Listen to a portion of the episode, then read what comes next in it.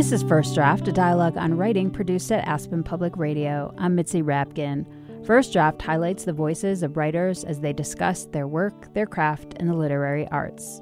My guests are Stephanie Feldman and Nathaniel Popkin, both fiction writers who collaborated to edit an anthology called Who Will Speak for America, a volume of poems, stories, essays, photographs, and cartoons that address questions of what America is and means in the post Trump era.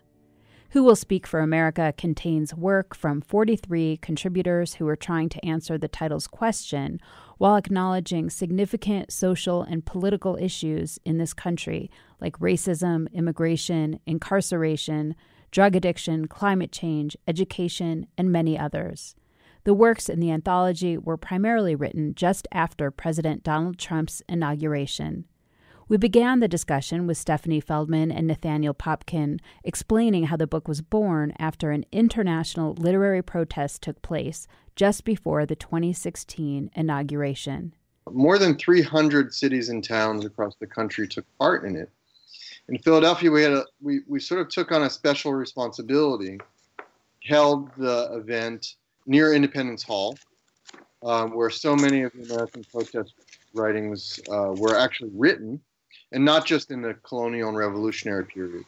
And then we asked 35 writers to take part, and we asked them to read not their own writing, and largely not writing that was contemporary, but work that had been written before. Some of it quite appropriate to the place where we were reading. So, a protest from 1799, written by one of America's leading free black community members uh, demanding an end to slavery.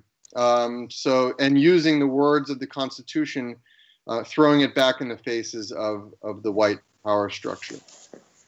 When someone reads something like that, so, such a powerful, such powerful words that were spoken by other people in other times, it has an effect on people. Um, and for example, we had um, Allen Ginsberg wrote a poem called Friday the 13th and was performed in, it was read by him in Philadelphia during um, Earth Day, the first Earth Day in 1970. And in that poem, he asks, What can poetry do? And so we took all of that as our inspiration. And those who came in attendance to the event were, I mean, many people were crying. M- many people were moved and they wanted to do more. This was a week before the inauguration, and it, and it really felt like the beginning of the resistance. Yeah, one of the poets that day said to me that she had never felt more patriotic. And it was really inspiring to see how much power there was in just coming together and revisiting this American tradition of protest literature. And the fight has always been going on. The fight never ended, the fight continues. And there was such a great energy in hearing all of these different kinds of texts from different time periods, you know, speeches and poetry and all kinds of things. And, you know, that's something that we wanted to capture in this book too. So, can you talk a little bit about protest literature? In, in a sense, there's no such thing really as protest literature. Um, there are, I think, political tracks, there are speeches, there are works of polemic, there's philosophical tracks that are written from an ideological point of view. And and then there is writing that comes out of a need to express what is so disturbing about a particular moment. And to use words not only to identify what's so horrifying to um, talk about why it's important but also to imagine, and this is what I think we try to do in Who Will Speak for America. I mean, the United States is a work of imagination, much more so than some other countries, I think, in the world. It was created out of an imagination about an idea. And in that sense, it, it came out of writing, it came out of documents, it came out of ideas written down I think of the Declaration of Independence in the way that it was written by Thomas Jefferson and then it was revised. Things were crossed, unfortunate things were crossed out. Um, compromises were made, but it was written. So I guess that's a protest. That's a piece of protest literature. In our case today, any kind of response or reimagining to the situation that we're in, and it could be personal, and it, it could be much more outward facing. It could be historic.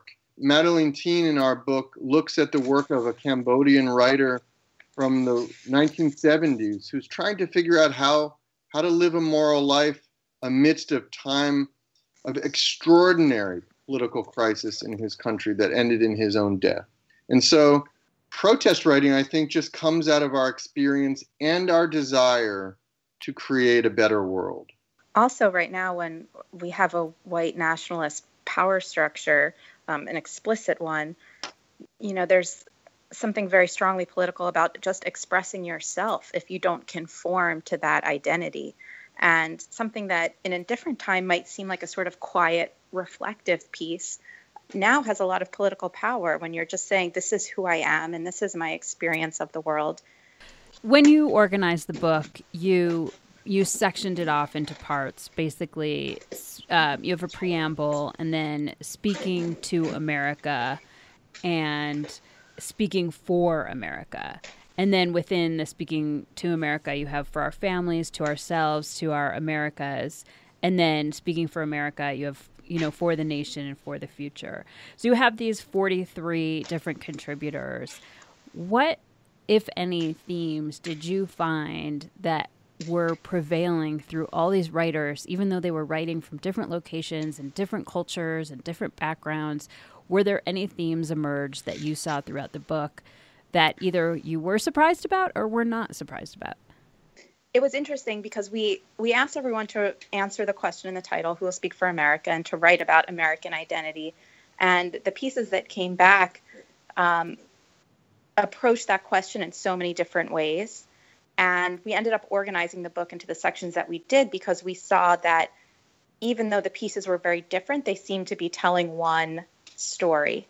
And um, the book opens with the election and the immediate aftermath of the election. And then it moves on to talk about, you know, our families, how Trumpism, and I, I should say it's not just the election, but it's all the forces that led up to it and that the election exposed, but how that affects people on a personal level, how that affects people on a larger level, um, and then moving out to write about uh, American identity as a concept and then into the future because as nathaniel said earlier this is an act of imagination and we need to reimagine the american future in a just way so that we can then try to bring that into existence when barbara jordan wrote her speech in 1976 that she delivered to the democratic national convention as the first black woman in history to do so she she asked the question who who who then, she asked, will speak for America? And this was after Watergate and it was after Vietnam. In, in essence, a nation that was in crisis. In, in the wake of those massive events and the fragmentation of the late 1960s and early 1970s, she was asking who then will speak for American ideals? Um, who will speak up for the country? Who will speak up for the things that made us and great and united us. When we put the question out to our writers, they immediately interpreted it because of the moment we live in. And this is the way in which there is a unifying idea in this book that is drawn from all of the different, or many of the different contributors, I should say. And that is that the answer, or the question is treated a little bit differently than how Barbara Jordan had originally intended it. It's treated in this book as who will be allowed in, as Stephanie says, during this white nationalist regime that we're living under. Who will be allowed to speak for America? And in that sense, there is a strong thread of thinking about what America means, both as a geographic entity and as an idea, and in thinking about how one expresses oneself as an American. I noticed several things running through it. I noticed that there was a lot of themes of of empathy for the other. I noticed uh, the power of stories and narrative, like being called out itself. I noticed writings about racism and the inherent racism that our country was built upon. And one of the things I was really wondering in some of the essays were while this is speaking to this Trump era, that the racism and inequality of our country was building, it, has been building up to this explosion, which I don't even think we've completely exploded yet with regard to that. That the, these seeds have been sown since Christopher Columbus arrived here, since the slaves arrived here.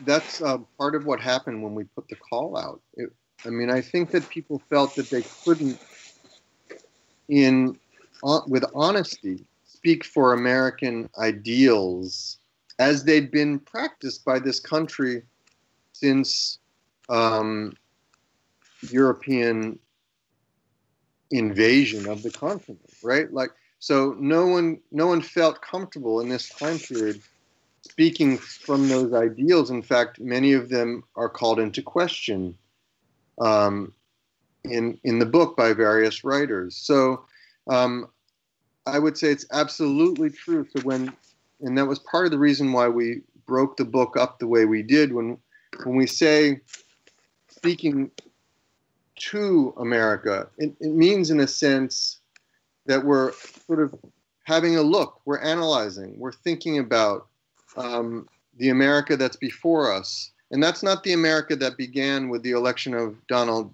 J. Trump as president. It's the America that, as you said, um, Mitzi, has been building up and building up over generations.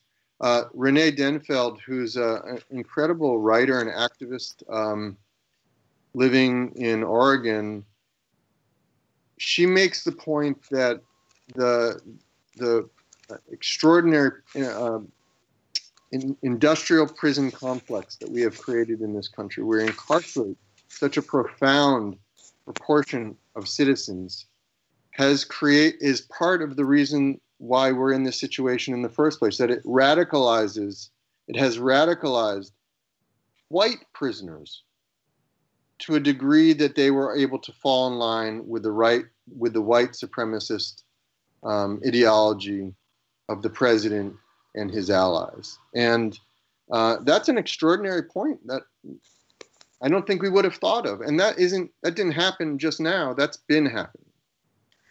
Yeah, and she's made the point in some other writing as well that family separation is not a new thing, and how the foster care system has been used to separate um, migrant families um, for years now. And you know how many children have been taken away from their parents, and their parents have later been deported. And so, no, there, um, a lot of this has been fomenting and um, in practice for a long time. Some of our writers are thinking about all of this that's going on in the United States today within an international context. So, Ganzeer, uh, an artist and writer who lives now in Denver, um, but who was born and raised in Egypt, um, and who was who who came as an asylee to the United States because his life was threatened um, in in 2011 in Tahrir Square, and in in that moment of revolution in Egypt, is able to relate that experience directly to his experience as an American asylee, and and he does so in, in a science fiction story that that he's written in our collection. I want to talk about some of the pieces individually. And for me, I think there's a line, it's a few lines actually, but one that's the most poignant in a poem called On Being American by Samira Ahmed. She is originally from India, and she has a line in her poem that to me sums up this book. And it goes like this And what they think is rebellion is, in truth, survival the new reality is that rebellion is just survival these days if you care about your your earth and your families and your children and um, your clean air. Can we talk a little bit about this piece? And do you want to tell me anything about Samira? Yeah, this is such a, a wonderful piece. And Samira is a YA novelist. So she is writing for young people and children. And I, what I love about this poem is how accessible it is um, and how it starts with her as a child. She's seven years old when a grown man screams, it's in second person, when a grown man screams at you, spitting knives from crooked purple lips, go home fucking packy. You are confused because the ethnic slur is inaccurate. So she she's innocent there. She's seven year old living her life and comes under assault. And the poem is about her learning to understand what that is and then um, growing up to be prepared to fight against it. And um, she also has a novel coming out next year that's about a young Muslim woman who's in an American internment camp. So this is something that she's um, considering very deeply and bringing to a wide audience. Samira's poem in this book and a few other pieces as well, written by uh, those who were not born in the United States but uh, came here as refugees or immigrants. In light of the way in which refugees and, and immigrants have been maligned as criminals, as violent, as animals by a person who is the president of the United States. It's particularly extraordinary to read her words um, and the words of others in this book who not only are reflecting on the kind of like journey and overcoming obstacles uh, and sort of power of the kind of um, almost cliched immigrant story, which you don't you don't really find in this book, but but it is you know there is a story line there. There's a story arc to the American immigrant that we seem to believe in as a nation, but also that they reveal such extraordinary doubt and even shame at losing their own original ethnic or national identity and exchanging it for this other one that they don't quite understand.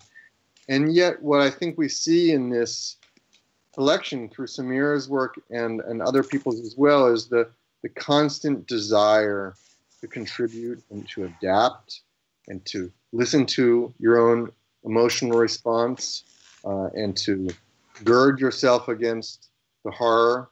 Uh, and so people are, are going through extraordinary vulnerability. And that vulnerability in the reader's eyes is really what is so powerful and I think attaches all of us to the journey of Samira and the others. And she sums up the complexity of her experience with such economy at the toward the end of the poem. You know, she talks about what we talked about earlier, which is that none of this is new. And she says, You weep for a land built on the backs of your black and brown brothers and sisters and soaked in their blood. You claim your joy. You lay your roots. And in this land of the free and home of the brave, you plant yourself like a flag. So she can acknowledge the sadness she has for the past and for the struggles of the present, but also her own joy. She is not defeated, and she is not any less American for having this complex experience either.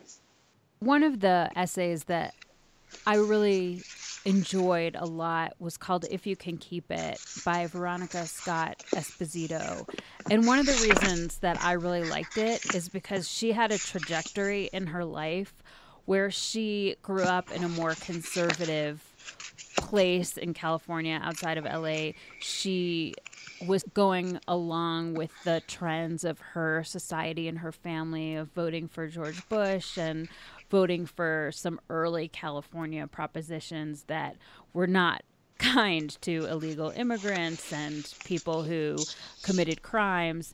And we sort of see her then leave and go to Berkeley and take more classes and soften to things like capital punishment and immigration issues.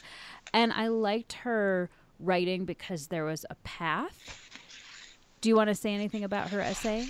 Yeah, well, she starts her path really by studying the Constitution, which is I think is so is so great. And she writes in depth about the Federalist Papers and what she learned um, from reading them and from studying them as a as a high school student, uh, which brings home how important early education is. This is perhaps the m- most straightforward piece in the book in the way that it, as you said, Mitzi, gives a path, an arc, a personal arc that is also about that is also demonstrating to the rest of us that if California can go from an anti immigrant, um, right wing state, which it was when she was growing up, to um, the single hope for liberalism in America, then the United States as a whole can do the same. And wow, that's really a powerful message. It's also interesting coming back to this piece now because as we've been talking about the book, we've been asked more than once, you know, this is a time when there's this great divide among the right and the left, and people have a really hard time talking to each other. And how do we talk to each other? And should we talk to each other? And there's a lot of distrust. Um, that's something that Diane McKinney Whetstone and Malka Older talked about when we were in Washington together, and how, you know, if, if you feel like the person you're talking to doubts your own humanity because of your race or your background, how do you have a conversation with that person? And Veronica gives a different point of view where she says, Well, this is who I was. This is why I had the beliefs that I had. And this is how I came to this point of view, and this is how my mind was changed. So she's almost having that conversation with herself and giving us a kind of model, which is really important right now when conversation is so difficult. So, what about the people in America who share this country that like what's going on? You know, how do we as a country go beyond our individual silos and reach across to get people to understand? I mean, I'm just thinking of people who might listen to this who like what's happening. How does that fit into maybe what you were thinking about when you were putting together this anthology? Well, when we're talking about what writers can do in a time like this, one thing that writers do is tell stories, you know, whether it's through fiction or poetry or whatever genre. And storytelling is really about empathy and opening yourself up to understand another person's experience and another person's point of view. And um, everybody likes a good story. so I think that's something that um, we can do not just as readers and writers, but as people. People are storytelling animals. And to be willing to hear another person's story in good faith and try to understand what they're saying. I actually don't think um, Americans in general are particularly ideological. We, we don't sustain any kind of class based um, political uh, interaction. You know, there, there's no, not even the Democratic Party, aside from Bernie Sanders' attempts, could create a class-based argument against um, the Republican uh, outlook. And so most people on this has been proven out as I mean the, the Trump folks figured it out as well as anybody that people vote based upon some kind of emotion or emotional connection or instinct or some kind of urge that's boiling up in, inside of them. A powerful one, of course, is racism. So, in that sense, Stephanie is absolutely right. Empathy is so important in that context. If because people really are willing to listen to each other.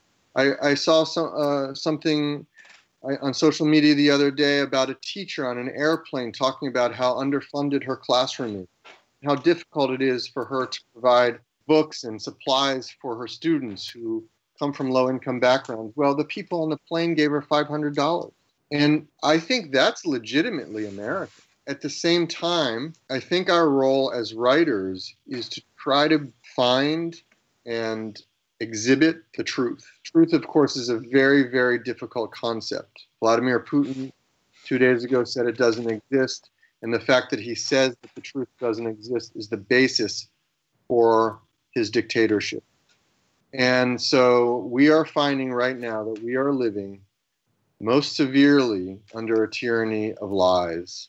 And those lies are broadcast every day, perhaps into the homes of those people that you mentioned who might like the way things are going right now. Until we can somehow find a way to share some facts it's going to be hard to have that conversation with other people. And then there's also the issue of the truth being uncomfortable. That you know, the truth might make us feel bad. The truth might make us feel bad about, you know, ourselves or things that we've said or things that we've done. But that doesn't mean that it's not worthwhile or that, you know, we shouldn't listen and sit with it and perhaps change our minds. You know, I was thinking if someone who likes what's happening in this country were to read this book, what would they encounter? And they would encounter a lot of anger. And I think everybody is very angry today, and that makes us also very defensive. And I think it's okay to be angry as long as you can listen to why someone else is angry and try to understand what brought them to that point. And it might come back to Samira's poem, which I don't think of as a as an angry poem exactly, but think of yourself as that seven year old at the very beginning of that poem. And if she is angry, she has a reason for that. And I think that we all need to learn to live with the uncomfortable truths in order to learn from them. Can you read a passage from an author that speaks to you or influenced you as a writer? Sure, I have a passage. Um, it was a little tricky to to find something because um, Nathaniel and I don't have creative work in this anthology, and we did the introduction and put the whole book together. So I was trying to think about how those different those two sides of my work come together and I found a passage in a book by Sheri Holman, who is a novelist and writes really beautiful novels that have influenced me a lot and sort of helped me figure out what I want to do as a fiction writer. But she has this novel called Witches on the Road Tonight, and a lot of it is about fear and how the media sows fear. And it's a very post 9 11 book, um, but remains um, relevant. And one reason I thought of her is because she was also a teacher of mine, and she always said, you know, you have to think, why does this story matter? Why is this a story I'm telling? And that's something I ask myself no matter what I'm writing. So here is a passage from the beginning of Witches on the Road Tonight. Fear has a dialect for every occasion, doesn't it, dearest? The anxious lyric patter of fresh love, where every sentence has the potential to reveal the unlovable self. The atlas groan of a parent bent under the weight of his own immaturity. There is the fear of failure and nuclear annihilation and snakes, of getting up in the morning, and then, of course, there is the fear of the dark, which is, as they all are, the fear of death, which we dare not examine too closely while in life, lest it ruin all the more pleasurable fears of living and loving. For why else fall in love or marry or have children except to trail our fingers along the deliciously dark hallways and blind corners of what comes next? Do you want to share a little more about why you chose this? Well, I think it comes back just to what I learned from her as a writer and just the insistence that, you know, we have to think about what our stories mean um, politically, that all work is political. You know, you're either reinforcing the status quo or you're questioning it. And you as a writer you might get caught up in all kinds of flights of fancy or you might try to seek commercial success so you know good luck to you. Um, but in the end what's important is um, what your work is bringing to the larger human conversation and that's a question you always have to keep centered. And that's why you know this book which has um, sections about a witch in Appalachia and sections about a woman working for the news media in 2011 and a narrative about a man whose job was to um, dress up as a vampire and present um, horror movies on cable access. And it's a family story and, and all of this exciting stuff, but it all comes back to fear and especially American fear and how it drives us. Is there anything that you want to share about this book that was tricky or hard for you to write or changed a lot from the first draft? First of all, there's an extraordinary difficulty in trying to make sense of a particular moment because you're so close to it. And as Stephanie said earlier, anger is blinding and it creates defensiveness. And it's hard to gaze very carefully at oneself during a moment of anger.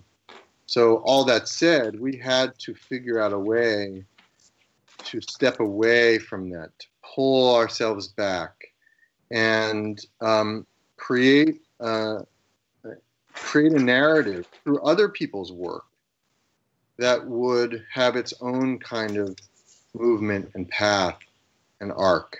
So the the first thing we had to do was kind of pull back and see the work that had been submitted to us um, for what it was, to take each piece individually, to work to strengthen each of those pieces that were sent in, from the essays to the, po- to poetry to the pieces of fiction, um, and then to figure out what could they all possibly mean together. Uh, anthologies are really strange books because you're inter- as the reader you're you're interrupted constantly and you're having to switch gears and switch how you think about a piece. The voice is constantly changing. The the tableau upon which that voice exists is constantly changing and it's very hard to make sense of it. And everyone is too close to the moment. Everyone is too angry. Everyone is too defensive. So in all that we um, we actually took a day. We had all we had been working for months to um, solicit these works. We had gotten them back. Each we each sort of took a set of writers and worked with those writers on the editorial process. We got the pieces into the form that we liked them, and then we threw them all out onto the table and said, "Okay, how can we make this into a meaningful narrative? Because just putting them in a random order or creating a table of contents based upon some abstract idea wasn't going to do it. And as we started to look at it, we began to see that there was, it took us a long, I mean, it took us a whole day, but there was an arc here. There was a movement from pre-election day to election day to to having that immediate angry reaction. A lot of writers wrote about that moment as it was reflected and refracted back on their own families and their own family life. Um, uh, the writer uh, Bassey Ikpi writes about how the torment of the election was represented by her own through her own father and through her own son and how ultimately the light of the day of the moment for her was seeing the two of them come together across generations and how powerful that was. So there's really a personal and a familial piece to this. And then how do people then sort of take a breath and get their voices back? Speaking for themselves and then ultimately speaking for the nation and the world towards the end of the book. And that was not, I don't think Stephanie or I had any idea what kind of narrative would come out of um, of this work. But there is one. Where did you write this book, or at least um, the introduction and, and sort all the editing out? I usually write from exactly where I'm sitting right now, the third floor of my house. And um, I don't really recall where this where we wrote this introduction. Um, of course, when you're writing something in collaboration, it's a very different process. And I I remember, you know, Stephanie and I have sort of merged our minds through this book, but our minds are not the same by any means. Um, and um, we came at this with a somewhat different perspective. And because we value slightly different things. So there's, and I love that. I love that we were able to, in the introduction, which we wrote together, bring together our two sensibilities, and they made sense. And you know, Stephanie is the kind of writer and editor who's like, she's an extraordinary, clear-eyed person, and can look at something and so succinctly identify what is right or isn't right about it. Uh, and it's such a pleasure to work with her in that regard. So, and I'm a muddled thinker, so two things come but, together. But you can start. I stare at the blank page and I think, I don't know what I'm going to say. How do I express this? And we worked really well together. And I sometimes work at home or I work in coffee shops near my home. And then sometimes we got together um, at the Athenaeum in Philadelphia, where Nathaniel's the writer in residence. So um, I had never really collaborated on a piece of writing before because I'm kind of a control freak. but it was really nice to have a partner in this and to share drafts. I think you wrote the first draft and then I revised it and then you revised it and then we sat there and looked at every sentence again together um, until it was perfect. What do you do or where do you go to get away from writing? I feel like my life is always pulling me away from my writing. So I'm generally fighting in the opposite direction to try to get back and carve out some space. But um, when I need, when I specifically need to get away from my writing because it's giving me a hard time, I like to go outside and I like to take a walk. And that usually is helps me work through whatever I need to work through sometimes in the back of my mind and just help me breathe again and get away from the screen. Like Stephanie, when I am working um, and my mind is going and I'm in that world of, of working, I walk. And so I will write and then I will walk. And it doesn't, and the walking for me is not a stoppage of work at all. In fact, it's the opposite. It's in some sense where the work really propels. Who do you show your work to first to get feedback? I have one friend. I have other friends, but I have one friend that I always go to first. That's a writer that I've known for a long time. And once you trust somebody with a first draft, you can really trust them with almost anything. And I only trust that one person. and my husband, he reads a lot of my work too. I have one friend as well, and it's funny. This friend um, is my greatest supporter. You know, no ego in it. Absolutely the greatest supporter of everything I do. And at the same time, my very, very hardest critic. And I have never, particularly with fiction, satisfied him. And so, maybe in some sense, the great struggle of, of my writing life is to is that one day, or the great hope is that one day I might satisfy him. How have you dealt with rejection?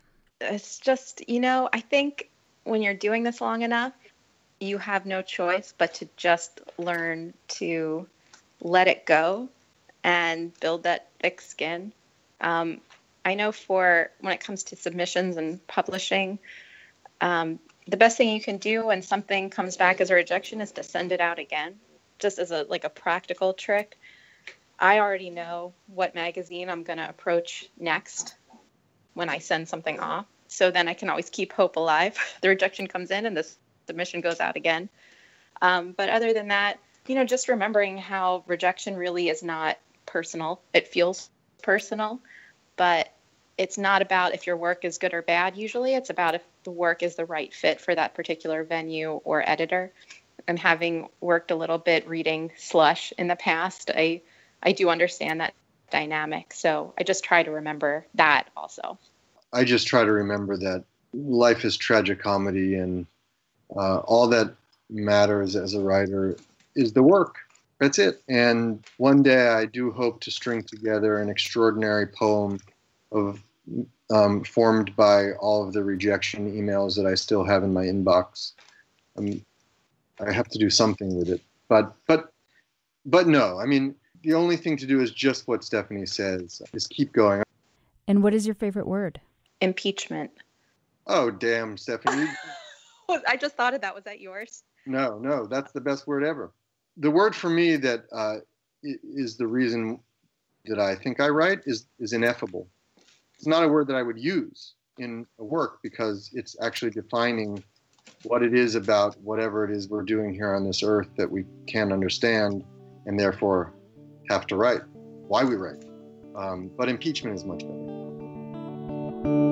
You've been listening to First Draft, a dialogue on writing produced at Aspen Public Radio.